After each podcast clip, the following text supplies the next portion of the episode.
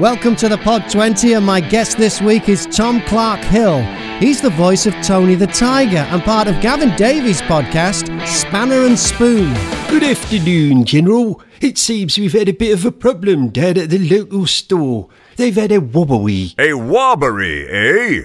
Yes, that's what I said. A wobbly. Hmm. Tell us what happened. Well, Mr. Plunkett, the shopkeeper, was going about his usual evening duties, you know, putting the cat out and making himself a nice glass of warm milk when he heard a very loud noise. Go on. Yeah, he rushed down the stairs into the shop and found that the door had been smashed off its hinges. And a very short man was running away with a huge pack of toilet rolls. Toilet rolls, you say? Yes, just toilet rolls and a large bag of sherbet lemons. Then he hopped onto his motorcycle and sidecar and rode off towards your property. Really? The cheek of some people. Yes, precisely.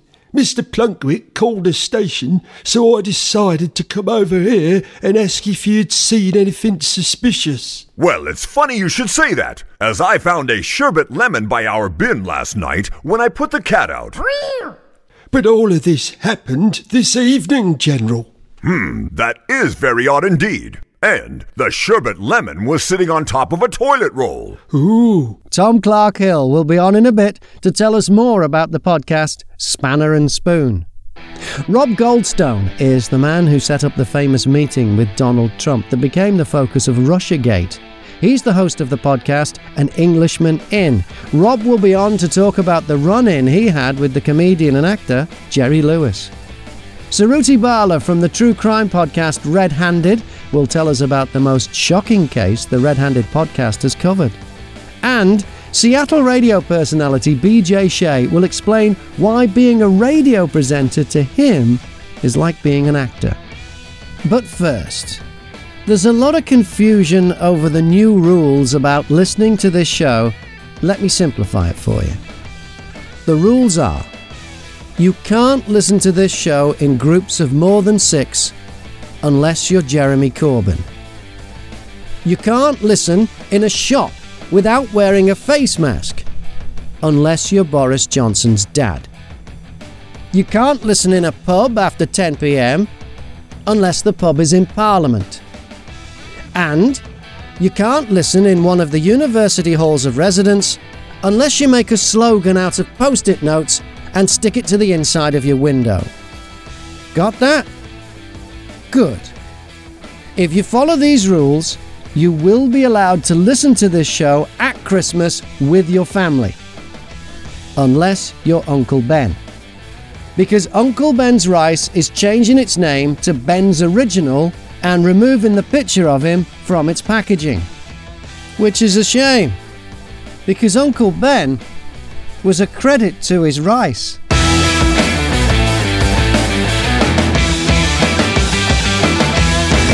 I'm Graham Mack, and the Pod 20 is heard on podcast radio on DAB in London, the home counties, Manchester, and Glasgow, on demand in the USA at talkers.com, around the world on multiple platforms, and as a podcast itself. Let's get into the chart now, and at number 20, and that's why we drink chilling ghost stories and true crime stories. The world's a scary place, and that's why we drink. At 19, Today in Focus from The Guardian. At 18, the cartoon podcast from Gavin Davies called Spanner and Spoon. It features the many voices of Tom Clarke-Hill. Tom, tell me about this podcast, Spanner and Spoon. It's almost like a radio play, which I think is, is kind of a um, a cool thing, and uh, I think it's gonna it's gonna um, turn into a, a, a a chance for us to to do some wackier episodes and get some more people involved. Because well. a lot of a lot of podcasts are um, are like plays. I mean, I spoke to Shaun Williamson, who was uh, Barry in EastEnders, and he's got one called Eden's End. So Yeah. a lot of that a lot of that kind of stuff is working out as podcasts. Yeah. So what have you been doing with that one then? Well, Gavin Davies uh, is is a great musician and a friend of Ian Palmer's, the drummer I mentioned earlier. Yeah. And I met I met him on one of Ian's gigs in London, Yeah. and uh, he just started riffing on all these uh, uh, accents that he can do. Like he can do a, a, Liverpool or Manchester or Birmingham and all this stuff. And and he's got some great voices. And he goes, but I've always wanted to get into that sort of a thing. And and he goes, I got I got these little plays that I've I've written out. Would you be interested? And I said, yeah. So he sent me over uh, episode one and gave me like two or three characters, and we just kind of banged it out. And then uh, he had an idea for the next one, and he's got some real wacky ideas, and I think they're going to get wackier. Yeah. And where but, do we uh, get them? It's on uh, Spanner and Spoon is the uh, the Facebook page, mm-hmm. and that'll take you to uh, and, and, they've got it. Yeah, no, Spanner and Spoon is, is a Facebook page that'll take you to the YouTube channel. Right. Okay, and it's all on there. Yeah. And it's at number 18 this week on the Pod 20 Spanner and Spoon. More from Tom in a bit when we'll find out how he went from being a musician to being an actor. At 17, Revisionist History Malcolm Gladwell's journey through the overlooked and misunderstood. 16 is the High Performance Podcast with Jake Humphrey. Number 15, An Englishman In from Rob Goldstone. Rob, in the 90s, you moved from where you had been living in Australia to America. Right. Um, so in Australia, due to my overwhelming success with Virgin, I was poached, for want of a better word, by HMV, which at the time were the world's largest record stores. And I ended up doing PR for them. Then the then boss said to me, um, Would you run our international marketing? And I said, Sure. I don't know what that means, but sure. So for a couple of years, I started out running international marketing and I ended up there for nearly eight or nine years. It's just as part of it. He said, Where do you want to live? And I said, I don't know, New York. And he goes, great. I don't care where you live. But, and they were expanding in the States at the time. So they made it possible for me to move to New York and dealt with all the issues of visas and green cards or whatever. And I simply moved to New York and did my job. And over the course of the next, I don't know, seven or eight years, we, again, we had amazing, amazing fun. I had an amazing boss. And my job was to help with the drama of opening new territories, new stores. I had Paul McCartney walk to a to a, an HMV store and just suddenly appear and thousands of people. We did stuff with Madonna and Prince. I had Prince on the roof play like mad things that all became very second nature to me. And so I try to say that to people. So when someone says to me, can you call the Trumps and ask for a meeting? it's not shocking to me. It's just yet another ask. I think context in a lot of these things is really important. So, you know, if, if my neighbor said to me, oh, someone asked me to call the Trumps for a meeting, I would be shocked. Mm-hmm. Yeah. But I'm not shocked at myself because I've done crazier things. It turns out I haven't done crazier things than that now. But I mean, to me, it was just another ask. It was just another one of these crazy things. And you got involved with the Friars Club and their famous celebrity roasts and some lifetime achievement galas for, for different people. And you also crossed paths with the comedian Jerry Lewis. Oh, I did cross paths with him. So he's a hateful, awful man, but he was a very good comedian and actor. But he's known for being an awful, hateful man. It's not just me saying it.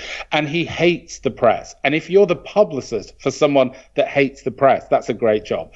so when he was 85, um, he had a birthday party at the Friars, and lots of his acting friends were there.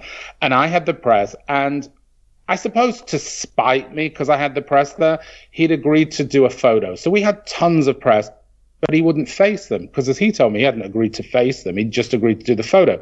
So he stood with his back to the cameras, and whatever, they were used to. And it's a funny photo anyway of Jerry Lewis with his back to you. And um, he sat down, and the entertainment editor for the Associated Press said to me, he's 85. I would love to talk to him for a few minutes about his birthday, his life, whatever. I thought that was a very fair request, which he would never do anyway. So let's ask. So I went up and I approached him. He was sitting down. He was all excited. He got these gifts from his actor friends.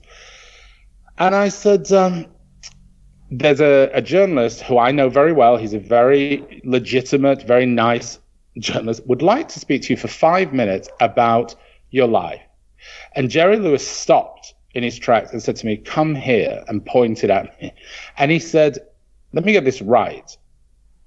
You believe that my life can be summed up in five minutes. And I said, Well, obviously not. No. And he goes, But that's what you just said. You said five minutes. And I said, He just needs five minutes to talk about you're 85. And he goes, So the publicist, my publicist here, thinks my life can be summed up in five minutes. At which point, you know that the only thing to do is literally leave. And I just said, okay, if you prefer, you could do an hour with him, but you're not going to do it anyway. So my question is, would you like to spend five minutes with him? At which point he picked up a salami and threw it at me. To which I said to him, happy birthday and goodbye. And I left. And I always liked it because it's a ridiculous story. About a year later, I was doing a tribute for the Friars to Tom Cruise. And it so happened that Tom Cruise and me were in a very tiny anteroom of the kitchen at the Waldorf Astoria. And um, I don't often do this, but I said to him, Would you do a selfie with me? And he said, Sure, if you tell me about when Jerry Lewis threw a salami at you. and I said, How would you possibly know that? And he said, Because I just realized that this was you because my publicist pointed it out and she was there when this happened and she was telling some friends on a boat we were on at the Cannes Film Festival and it sounded funny. Will you tell me? So I told him this mad story and he laughed. Tom Cruise has a funny laugh. So he laughed. And then he said, You can take your selfie. And I was a bit starstruck and I couldn't remember how you take a picture on an iPhone.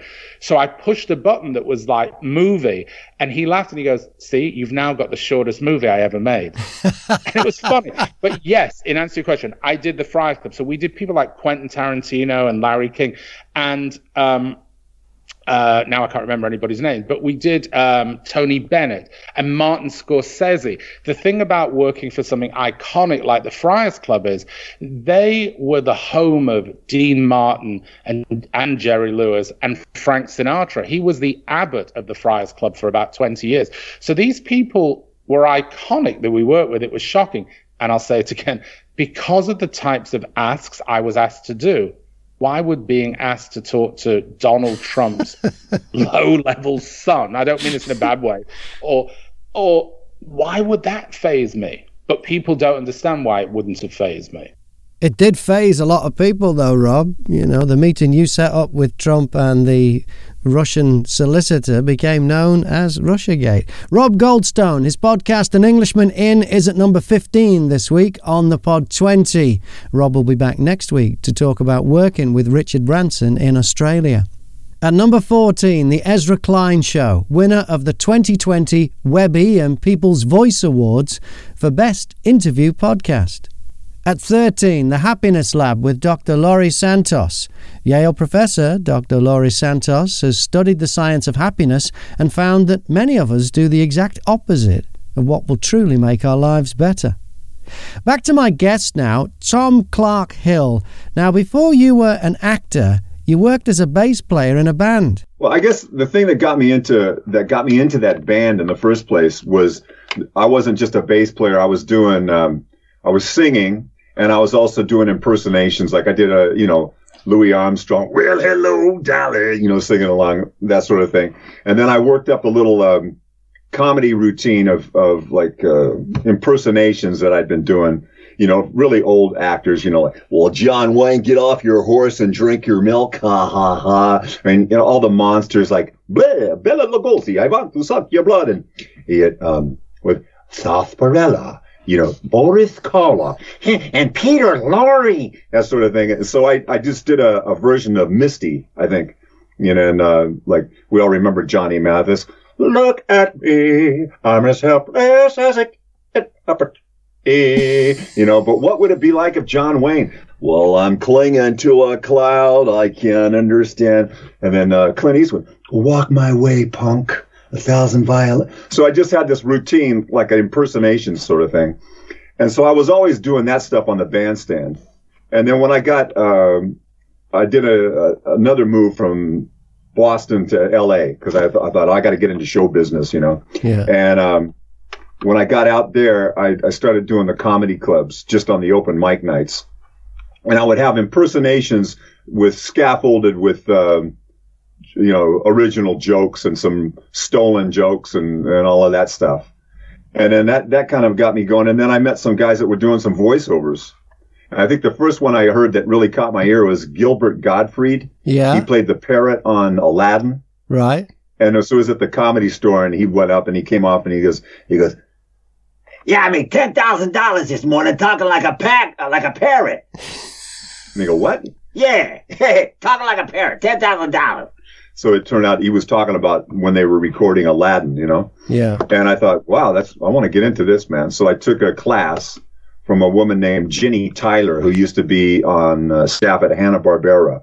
Right. She's like, was on shows like The Wacky Racers and Hong Kong Phooey and all that stuff. And she liked me and started using me for projects that she was doing, which were actually really hard things for a beginning voiceover to do. It was dubbing uh, English or English into uh, Japanese and Russian cartoons. And right. So, the words would all be different. They wouldn't. was, yeah, the mouth movements were already there, you know. So like the Japanese, uh, say the line was, "Watch out, he's over there," and the Japanese thing will go, "Hotyo, hotyo." Like that. So I say, "Watch out, I think he's over there," you know, that sort of thing. And then the Russian ones would be completely opposite, you know, like, "Vorsky, morsky, vishki, vorsky," right? Like that, you know. I say, "Watch out, man, I think he's over there," you know, sort of thing. So you'd have to get the words off the page and be able to to and and being a musician really helped with that because you could see the rhythm or you could hear the rhythm of of how they'd recorded it and then you translate that into your into your line in english you know and, and get that timing straight in your head Because usually when they make a cartoon, they usually they, they, they get the voice actors first and then they animate to the to the words. But you're having Yeah, to do it that's- uh, backward That's a proper engineering. and that's that's what they did with this thing on uh, on uh, Netflix, Robozuna. Yeah. You know, we had a chance to um, go over the scripts and um, play around with them and say, "Can I say this instead?" and stuff like that, and then they would animate it to that. right. But um, yeah. But uh, but music being being a musician pays uh, dividends in voiceover work, you know, because it's it's really connected. And it really works well for you, Tom. Tom Clarke-Hill. Uh, coming up, we'll find out why Tom decided to make the move from the USA to the UK. It's the Pod 20, the definitive countdown of the top 20 podcasts. I'm Graham Mack, counting them down. And at number 12 this week, David Tennant does a podcast with. David's latest guest is the actor Brian Cox. At 11, On Purpose with Jay Shetty. Fascinating conversations with the most insightful people in the world. At 10, it's the true crime podcast Red Handed, hosted by Hannah Maguire and Suruthi Bala. Suruthi, the podcast doesn't shy away from some horrific crimes, including Ian Watkins, the paedophile lead singer with the Lost Prophets. Was that the most shocking case you covered on Red Handed? Good question. I think it was maybe the most shocking one that people listen to because it wasn't one that had been covered by a lot of other podcasts or a lot of other shows. There isn't even there's like a 20 minute documentary out there on it, but it's more like a news um, a news special rather than a fully produced documentary. And I think people just didn't know the extent to how bad it was, and not just the abuse, but also um, the way in which it was dropped. Uh, there were just so many of so many of the victims fell through the sort of safeguarding net. It wasn't picked up by social services.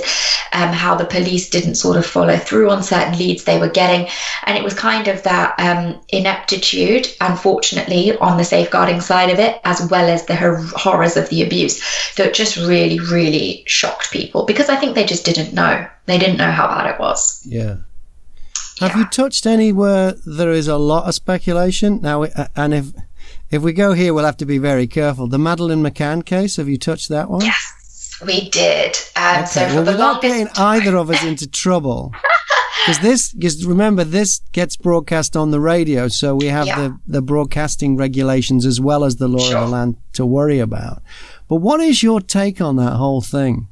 So for the longest time, I will admit, um, I didn't want to cover the Madeleine McCann case because, um, firstly, I think it gets a lot of coverage, and I think there are a lot of victims out there who don't get anywhere near the amount of uh, press coverage. So we wanted to focus on those victims, but it was one we got asked to talk about all the time. And unfortunately, my opinion was not particularly favourable uh, for the longest time towards the McCanns.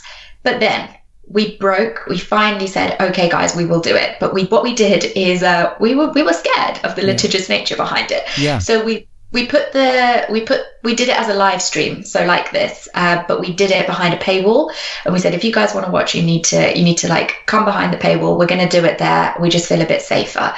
But i made that decision prior to doing my research really in depth into the case. And when we came to talk about it i think bad decisions were made but i do not think that the mccanns were involved in the disappearance of their daughter, Madeleine McCann. I think that it was, um, I think, you know, you can look into it as other children in the area were going missing at a similar time, similar ages. Um, so people do talk about whether there was some sort of organized crime going on there because sex trafficking is.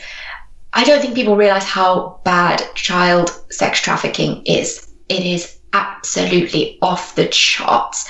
And I think people would be horrified if we realized just how terrible it is um, a situation right now.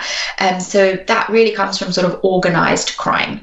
And then you would have the lone offender. Who is stalking, who's casing the family. They were there for a week before Maddie went missing. Um, so, really, for me, it came down to it's either the organized crime or it's the lone um, attacker. There's arguments either way, um, but I would tend towards the lone um, the lone abductor, purely because um, I think an organized crime, organized group would have known how high risk a victim like Maddie McCann is to take and to exposing your organization and your criminal activities because of who she was, the fact that she was um, a white child from a wealthy family on holiday in Portugal. I think they possibly wouldn't have been stupid enough to take her. But I, I, I, one thing I am sure of now is I do not think that the McCanns had anything to do with it. Okay, because a lot of people aren't so sure, are they? But uh... I agree, and I do think that is a very common thread uh, of thought. The thing is, I think we see it in so many cases where people think, well, they're not behaving exactly how I think I would behave in that scenario, and therefore I think that they're guilty or they're hiding something. The thing I've learned during Red Handed is that people just behave very bizarrely when they're in yeah, grief. And just because they're they're odd or they behave, I mean, the Nutty Professor is the one is is the classic one. And if you go go way way back, Lindy Chamberlain um, in, in yes. Australia was Absolutely. another one where most of Australia was convinced. Some of Australia still convinced she was Absolutely, they are definitely, yeah. and I think that. One of the biggest learnings for me through this podcast has been um, it massively increased my empathy levels to understand people um, in a much better way. And I think one particular case jumps out uh, to me massively. We did a case, I don't know if you've ever heard about this. It was in the US and it was about a man called Steven Pladl and uh, a, a, woman called Katie Pladl. I'll give you a very quick rundown. It's probably one of our more shocking cases, actually, that's very unknown. So, Steven Pladl had a daughter when he was very young, when he was like 19, 20. The daughter gets given up for adoption. She grows up with another family family somewhere else. Then, when she's an adult, she goes looking for her biological family. She meets her mum and dad, who are still together, Steven Pladl and his uh, wife. Um, she moves in with them. She has a very intense connection with them. Her and Stephen start a sexual relationship. Uh, so her his biological daughter and him and he's like now 40 she's 20 it's a very big mess she gets pregnant they run off they get married yes um, I had to do a lot of digging into the incest laws in every state in the US. It's it's a whole lot. It's a whole thing.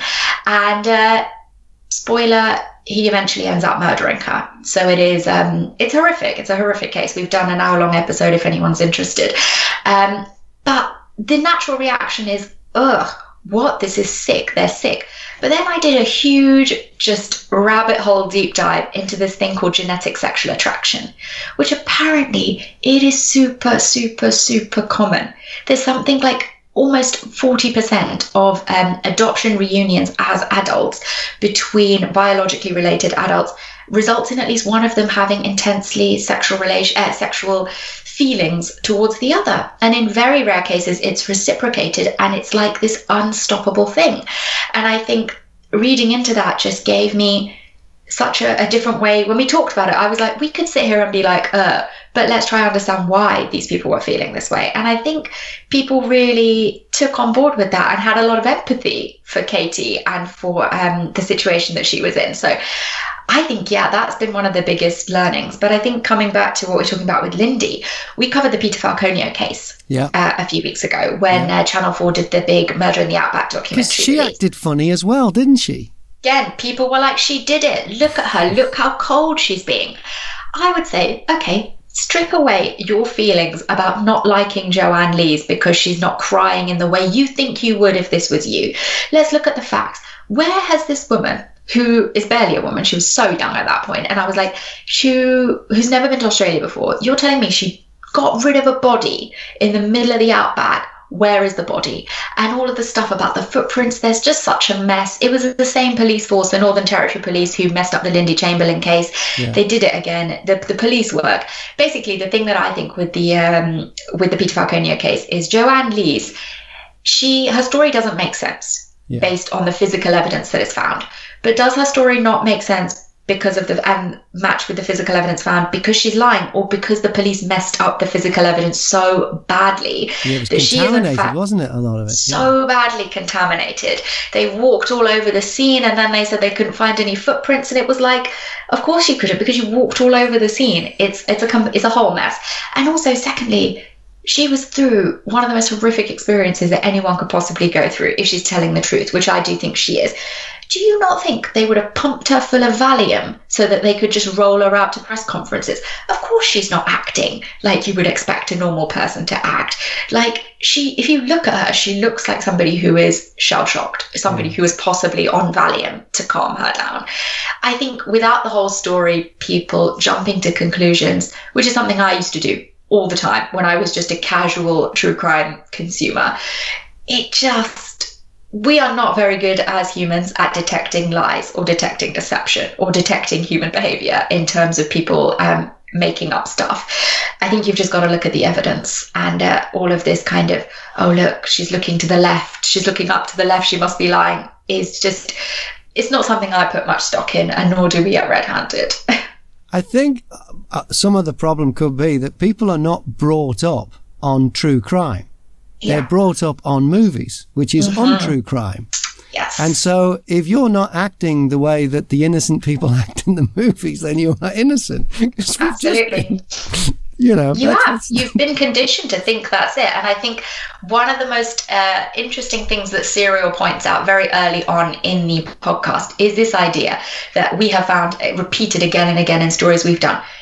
Innocent people accidentally make themselves look far more guilty than a guilty person because a guilty person is ready. They're ready with yeah. answers. They're ready with an alibi. They're ready with a story for where they were that day. They will tell you. In fact, one of the ways to spot if someone is lying is are they giving you too many details? Are they telling you a story in chronological order? Things that the police will do is actually ask somebody to tell the story in reverse because somebody who's lying will find it more difficult because they've practiced it in a certain chronological order, for example. Um, and I think innocent people, they don't have a cover story. They don't know where they were six weeks ago on a Tuesday because where was I, where were you, Graham, six weeks ago on a Tuesday? I don't know. Yeah. Like what? Who a little knows? bit easier to tell after after lockdown. I know during lockdown. Pre pre lockdown, not a chance. Not yeah. a chance. And I think this is why. And I think even looking at the uh, serial case, I don't think Adnan Syed killed uh, Lingman. I don't think that he did that. I think it's a it's a real travesty of um, justice what's ha- uh, happened to him. And I think that, for example, with him, he was a Muslim boy who came from a very strict family. He was lying probably to cover up what he was really doing, mm. um, because his family would have been angry and disapproved. And I think the police used that in order to make him look guilty. And I think that these kind of things. Um, you have to go far beyond just people's behavior, the stories they tell, to real hard evidence. And I think that uh, as humans, we're so quick to pass judgment on people, and that's one of the things that Red Handed we really want to want to push forward as our message is uh, don't judge them just based on the fact that they're not crying hard enough, because someone who's pretending is probably crying very hard because that's it, what they think you want to see. Yeah, it's tricky. The podcast is called Red Handed. It's at number 10 this week on the Pod 20. Next week, I'll talk to Suruthi about how the growth of podcasting has been helped by commercial radio losing its way and making itself irrelevant. At number 9 this week, Chris Evans, How to Wow. A goldmine of inspiration, wisdom, and experience harvested firsthand from the minds, hearts, and spirits of dynamic, maverick, and high achieving individuals. At number 8, The Daily Show with Trevor Noah, Ears Edition. Let's check back in with my guest now, Tom Clarke-Hill, who is the voice of Tony the Tiger and also part of the podcast Spanner and Spoon. So, Tom, you were living in Los Angeles, you're playing in a band, you're doing comedy, you're working as a voice actor as well. Yeah. What was it made you decide to make the huge move across the whole country and then across the Atlantic, you know, however many Well- thousand miles that is? Yeah, I mean, most. I was working on a um, a cruise ship. I got a job. Uh, I met a trumpet player in L.A. and I saw him down at the Musicians Union, and he was this uh, this little Jewish cat named Norm Normie Fay. And uh, I did this jam session, and I'd almost tell this guy to shut up because he was just obnoxious. He was going, Come on, let's play this tune and let's play that tune. Come on, we're gonna do this, we're gonna do that, you know. and everybody else is like, you know, come on, give me a turn. And again, Normie's he's running the show, and I almost said, man, why don't you chill out, let somebody else do it? I just shut up, play the bass, shut up, Tom. And I see him down at the Musicians Union two weeks later. He goes, Hey Tom, you wanna go on a cruise ship? And I went, yeah, absolutely. You know, I'm like 25 years old. I'm single. Why not? So I go out and, and um, uh, it was a great experience as a musician because I went from uh, a lot of times jazz, you know, you, you get a chord sheet and you just kind of like mess around on it, but you, it's not as precise as having to play a show. And I got in this show band where we used to have to read charts for singers and entertainers and, you know, jugglers and all this stuff. There's all kinds of stuff thrown at us but all the musicians were from the U.S. and all the casino girls were from the U.K. Ah, because they like the uh, English accents on the ladies. Yeah, yeah. So this uh, gorgeous brunette named Jackie saw me across a crowded staff dining room and thought, "Hmm, green card." Had she always wanted to move to the US, had she? Yeah, yeah. Actually, yeah. No, it was it, it was love. I, I And, uh, no, I know, obviously I know that, but deep down, had she Well, always oh, yeah, thought she, about was- she'd always been into um, the Osmonds, right? which uh, I I would never let her forget. You know, and uh, and so she she'd been like since a little kid, she'd always wanted to move to the states, and that's why she got that job. She was working in London, and then when a chance came to work on a cruise ship in in uh, L.A., she took that job. So we got married and lived in L.A. for years, had a couple of kids, and then I just kind of had this epiphany one night that um, I didn't want to raise my kids in Los Angeles, and I was doing I was at the top of my game as a musician but the acting and the voiceover stuff was so competitive because everybody's got this weird accent like me, you know. So it wasn't like I didn't stand out at all, Yeah. you know. So and I just thought, you know, I'm I'm being selfish raising my kids in this environment if if I'm not really doing as good as I could anyway, you know.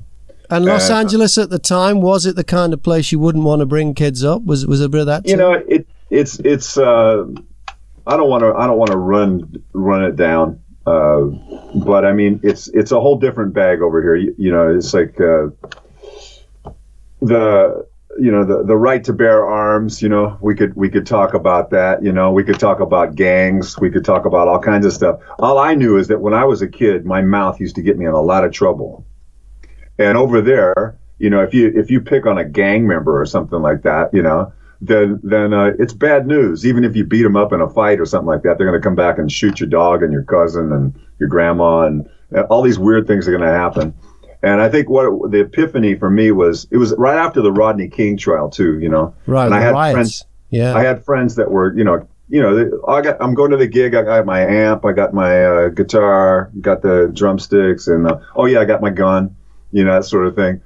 And um, so I just thought, you know, if, if I'm hanging around here, you know, for this kind of like pie in the sky sort of gig that I'm not going to get because I'm I'm already caught up in doing all the music stuff, you know, I wouldn't want one of my kids to to suffer for that, you know. So it was Right. kind of a, a and and what happened was uh, all that stuff went down, you know, when the the riots were going on, but um, not long after that, I was living in a place called uh, Santa Clarita, which is kind of above, you know, there's LA and then there's the valley, San Fernando Valley, and then Santa Clarita, which is a decent area. But couple of couple of you know middle class kids got in a fight, and the next day, next one brings his dad's nine millimeter to school and starts waving it around, you know. And I just thought it's too easy to to get shot over here, you know. So that was my that was my impetus to move, you know. Yeah. And, nowadays, with modern technology, you can be anywhere in the world and be a voice actor. But you got to be Tony the Tiger. I want to find out how you got that gig in a little bit.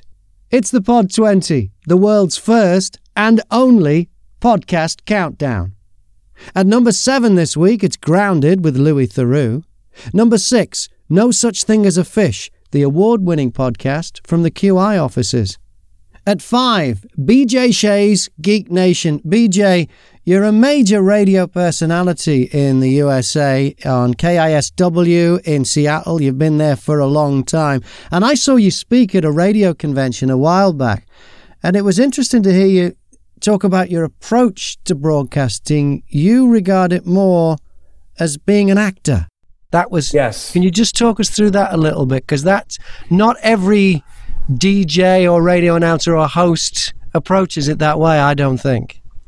No, they don't, Graham. And I, think that's on our industry because we don't have casting directors. If you look at all the other great performing arts out there, movies, television, plays, uh, there, there are casting directors. Our business doesn't have it. Our business says, they'll go to the perhaps the director and say, "Would you cast this?" And you know, in the in the movie business, a director might think they should, oh i know who's perfect for this and sometimes they'll even have input but a lot of times if it's a well-run production they will get that casting director involved because they just have that eye that sometimes a director doesn't have. Um, and i and, and and i love that you especially and i love that because i studied that watching a lot of behind the scenes with different movies that i've enjoyed and uh, including with doctor who because uh, i remember that um, one of the directors had said about Matt Smith, um, he had said that you know, I created the character how I thought it was going to be. And then, probably by episode three or four, Matt was telling me how the character was going to be. And if you get a good actor, that will happen. You will lose your baby, but they will make it better than you ever expected. And that's the sign of a great director that will let the character go and a great actor that will take the character further than any writer and director ever would have imagined. Um, and I I've taken that to heart and realized this is a performing art. I mean, for crying out loud, Graham, we are the we are the medium that convinced this country that we were being invaded by Martians. The great Orson Welles convinced people in this country that Martians were coming to Earth. Radio did that. And I feel like, yes, in a way, we've lost our way because radio still can be that. And that's why I approach it as an actor. I'm a performer. I'm not some big mouth that wants my opinion out there and nobody will listen to me. So I'm going to use this as a giant soapbox to put forth some agenda when in reality, reality I should be in a therapist's office talking and rather than talking to a bunch of people. Um, I view this as a performance and as an art at its core, I hope that my performance elicits a reaction in the person who's listening to my art and that it catalyzes some kind of growth in the positive direction for them. That's what I hope.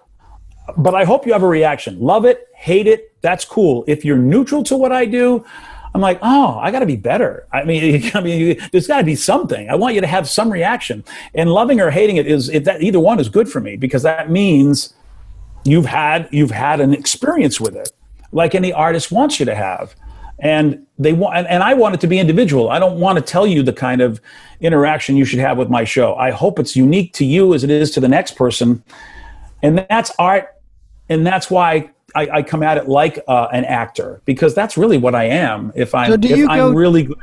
Do you go to the program director and do you say to them, well, how do you want this to come across? And then adjust your performance accordingly then in the same way? Exactly. Right.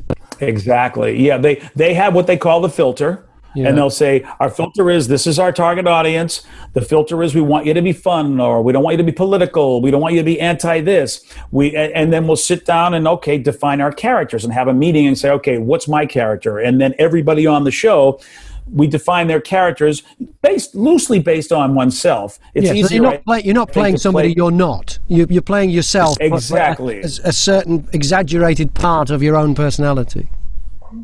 Yes, and sometimes I will accentuate certain parts of my personality, and uh, and then I will basically just bury some of the other ones if they don't fit within the filter. And then if for so, so I'm not as argumentative. When I was working on a previous show, they wanted this argumentative guys guy, and you know, women were the enemy, all about us men, and you know, and I had just come from an all female radio station that was you know playing the hits, so I thought, okay, this will be interesting.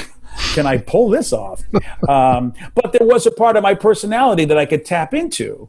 You know that tribal brotherhood. You know, you know those women don't know anything. We know best. And and so I did that for like for the first uh, five or six years while I was in Seattle. Then when they moved me to the rock station, they brought me and said, "So, yes, we still target men, but we love women here too." so we really don't we don't want this us versus them mentality. And we also don't want you to get heavy political where i was a little bit more so on the previous show. But i was able to make that adjustment because it's like all right um, i can be fun and i can you know I, I i can do all of that. So i would tone down what they didn't want and tone up what they wanted. Um, because i knew me and i also knew the character. Um, i'm much more you know i there was um there's a great inside the actors studio was a program by james lipton and i loved mm-hmm. when he brought actors on and he would ask them questions of them the person and then of them the character they play on television. And i would watch that graham and it was such a wonderful study to see. All of a sudden it was like almost like a split personality. I was like whoa because i believe both of the answers and yet yeah. they were completely different. Yeah. And i thought okay i want to be that good. I and, want and people the, to believe what is the difference then between BJ Shea, the bloke that I know, and BJ Shea, the radio performer? Oh, that's a good question. Have do you feel like we've ever had any like sort of off-air conversations? I'd like to believe that when I'm just hanging with you, yeah, um, that I'm just hanging with you. Yeah, you Whereas are. on, and then when you listen to the show on air, then you'll hear BJ Shea. Mm. I think that's the best way I could put it because if we worked on the air together, I think you would definitely know a difference because you'd be like, oh, okay, this is how you would answer this question because I've asked you on air. Yeah. Um, but if you were like, like we're doing this interview, yeah. Um, I suppose you could ask me any question if you'd like, and I could answer it both ways. That's the best way I could demonstrate.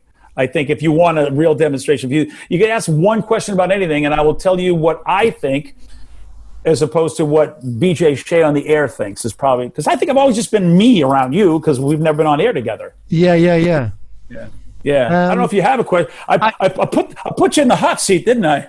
Yeah, I, you know I'm supposed to ask the questions, BJ, but okay.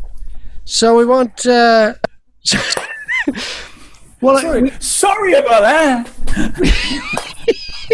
we have to stay away from politics.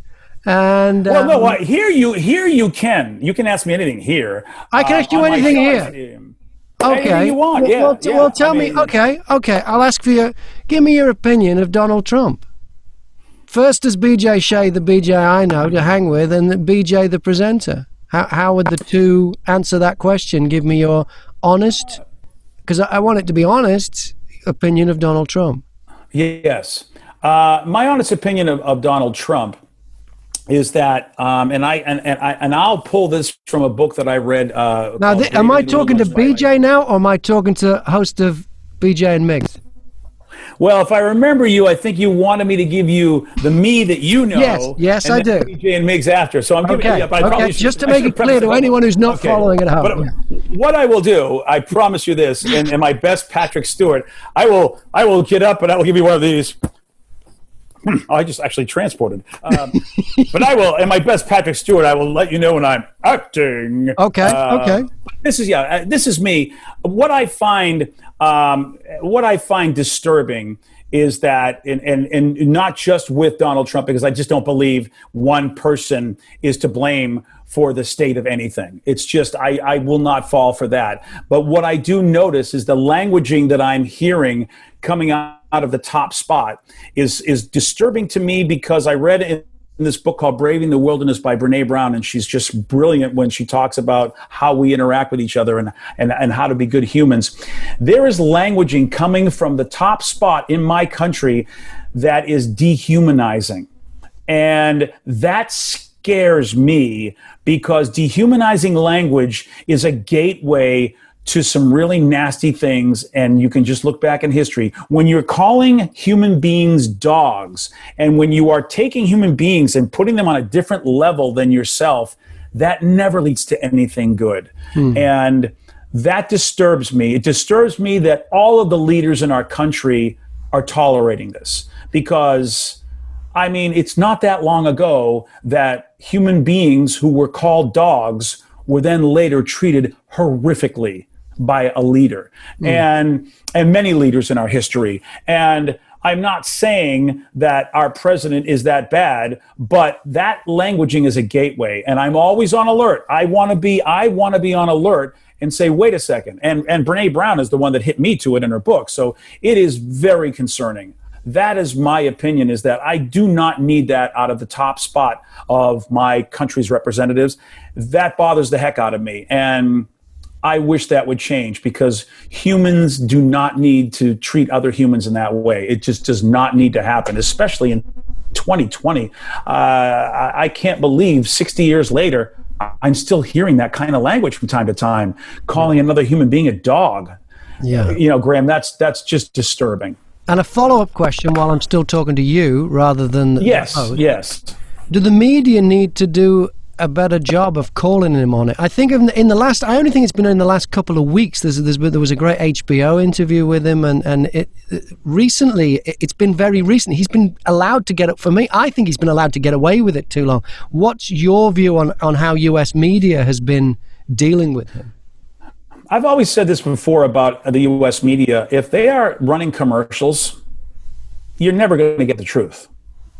They, because they have to. I, I think I, you know. I don't know. You would know the BBC better than myself, but because they're not commercial, I think you have a better chance of getting the truth because no one is sponsoring it. If I'm understanding what the BBC is, yeah, the it's- if it's BBC non-commercial. The BBC has always been accused of having a, a liberal bias, but but, Yes. not, but definitely not a political position. But it's only ever been accused of. They've never admitted it. So uh, yeah. Well, even even our our our media's bias could very well be based on advertising. That's my point. Is if somebody is running commercials during your anything, I suspect that well, what if you know somebody who runs the giant company whose commercials you're running wants you to approach news in a certain way and they're spending millions of dollars keeping your agency going, who's to say that can't happen?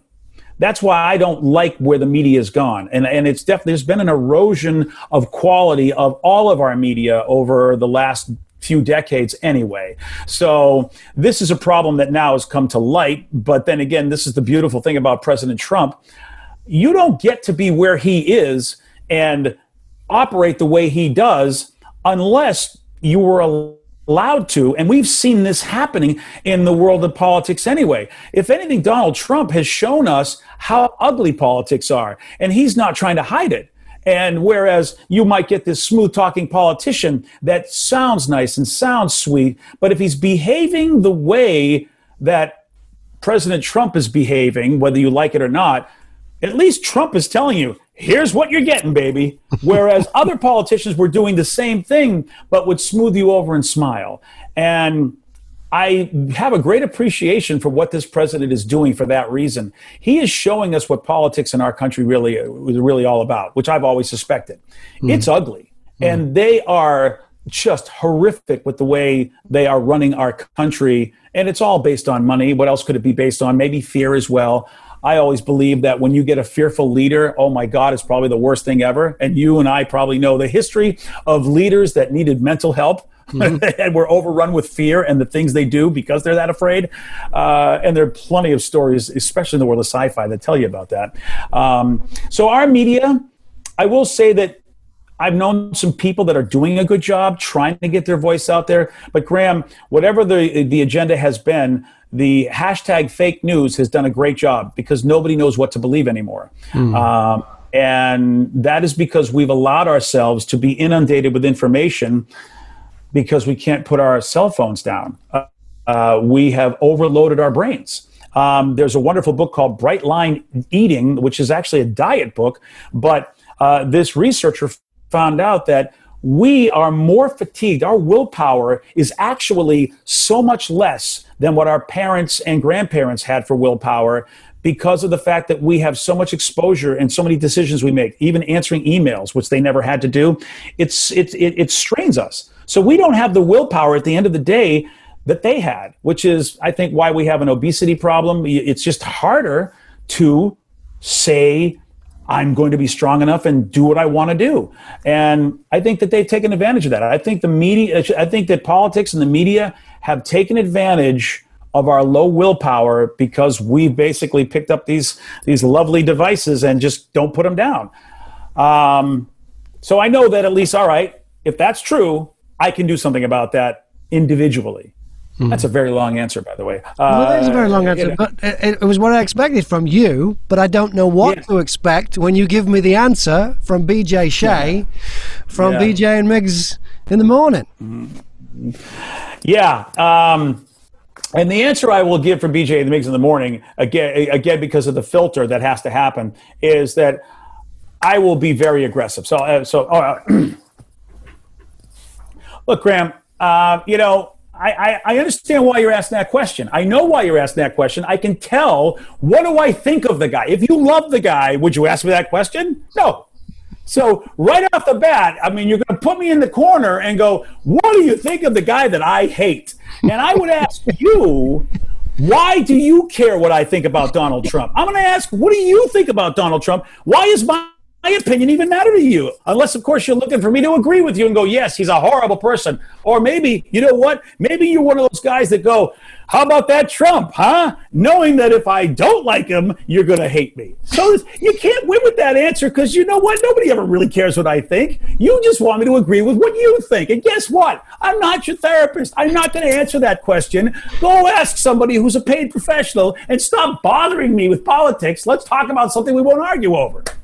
Brilliant. You are an entertainer through and through, BJ. You are an entertainer. Well, that's very kind coming from you because you know I actually I really really do think highly of you. I I've always been impressed with you and I've listened you know listened to a lot of stuff that you've done, Graham. So that's high praise. Thank you. Thank you, BJ. BJ Shea's Geek Nation is number five this week on the Pod Twenty.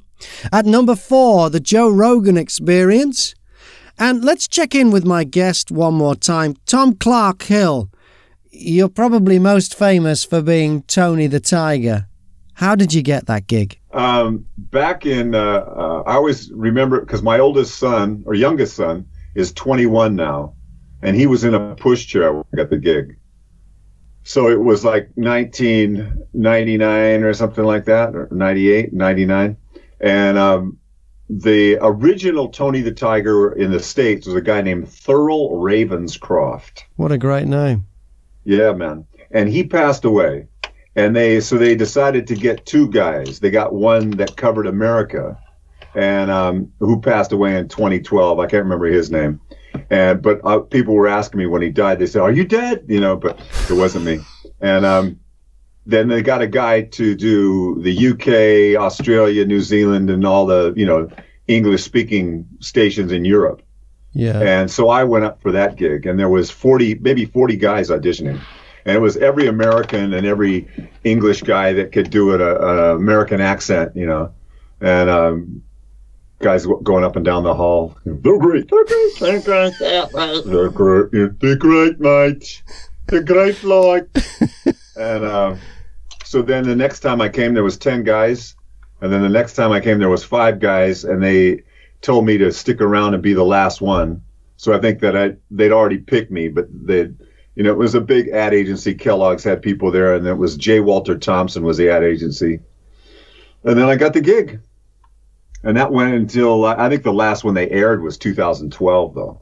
oh, really? Legis- when the legislation came in to uh, ban cartoon characters selling sugary cereal to kids, you know.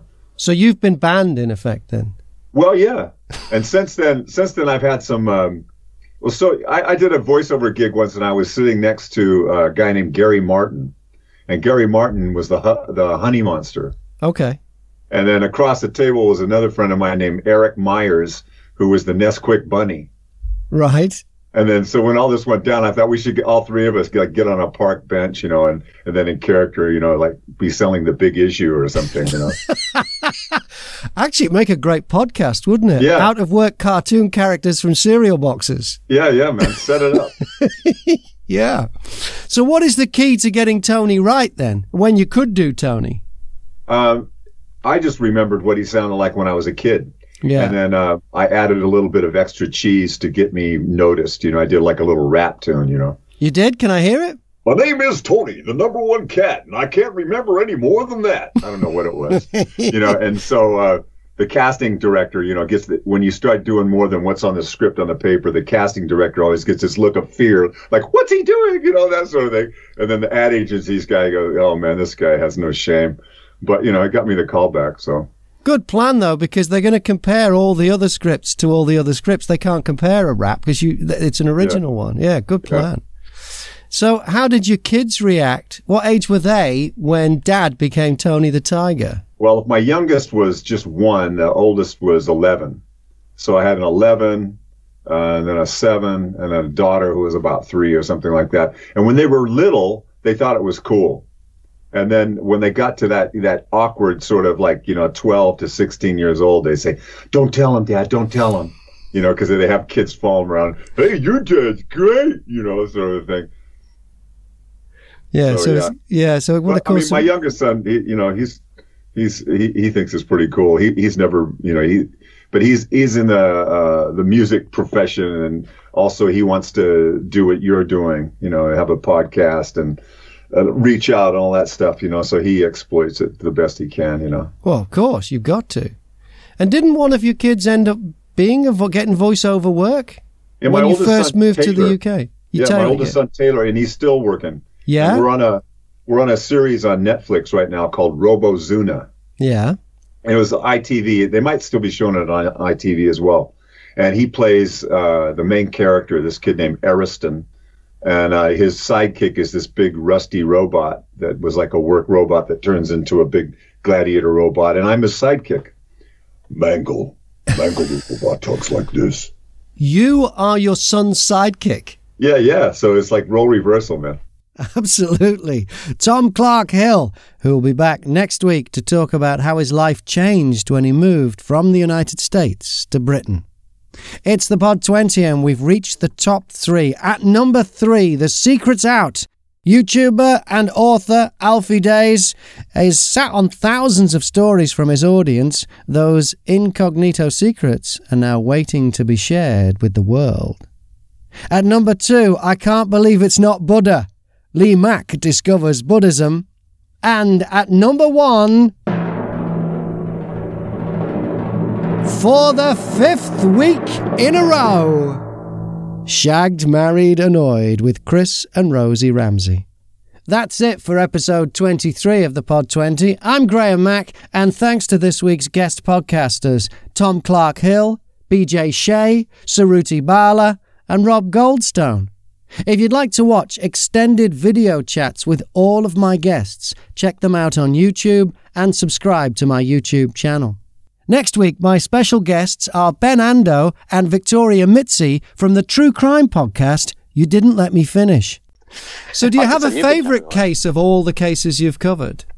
Oh gosh, uh, really difficult to say. I mean, I, I do keep coming back to Levi Bellfield because he was just such a fascinating character. He was uh, so many contradictions, and it was you know such a such a huge effort to actually track him down and find him. And when you look at all, I mean, and, and a, a case where there was no hard evidence at all, because you know we talked to Colin Sutton, who I've known for years, who was the detective who led that investigation, and it was all about circumstantial evidence, and yet they build up, they managed to build up through lots and lots of really detailed forensic work, such a compelling overall picture that had Bellfield in the centre of this kind of web of, of evidence that in the end the jury um, was clearly convinced of his guilt and, and you know unanimously found him guilty of, of the three murders. But there was no there was no forensics there was no sort of like um, you know DNA type evidence. So there no was hard evidence at all, No, all exactly. circumstantial. no hard evidence. Still convicted him. and they convicted him because of you know the, the, the level of dedicated work that went into actually proving that it was him and, and showing that it had to be him because it couldn't be anybody else. You feel that there's been a slight miscarriage of justice when it comes to the Chillenden murders that we also covered. yes Which yeah, ones were they? biggie. Just, just Um, bring me up to speed. that was Lynn Russell and um, Megan Russell were killed. Yeah. That's Lynn Russell's mum and the daughter of Megan Russell, and then Josie Russell, the other daughter, survived. And Michael Stone was convicted of those uh, murders twice, in fact, because he's had one case thrown out of the court of, court of appeal. But I'm still not convinced. Wow. Wow. Mm. Ben Ando and Victoria Mitzi from the True Crime podcast, You Didn't Let Me Finish. Next week on the Pod 20. And what will happen on the podcast chart next week? Will Chris and Rosie Ramsey make it six weeks in a row at the top? Maybe your favourite podcast will be number one. Find out next week and influence the chart by making a recommendation at thepodcastradio.co.uk. On the morning of August 1, 1966, shots ring out from the observation deck of the clock tower on the University of Texas campus. It marks the infamous beginning of the modern era of mass shootings in America. You're listening to Stop the Killing podcast. Join us as we take you behind the crime scene tape to explain global mass shootings and mass attacks. I'm Sarah Ferris, but more importantly, this is Katherine Schweit, the former head of the FBI's active shooter program. I spent five years as the FBI's top executive looking for answers to the mass shooting crisis. I've been at the shooting scenes, I've traced heroic acts of bravery, and I've sat silently and listened to the heart wrenching stories from survivors. Amongst this horror, there is hope. We all hold the key to stop the killing. You just need to know how to unlock the door. Download Stop the Killing and be part of the solution. Search Stop the Killing on Apple, Spotify, and all the usual suspects.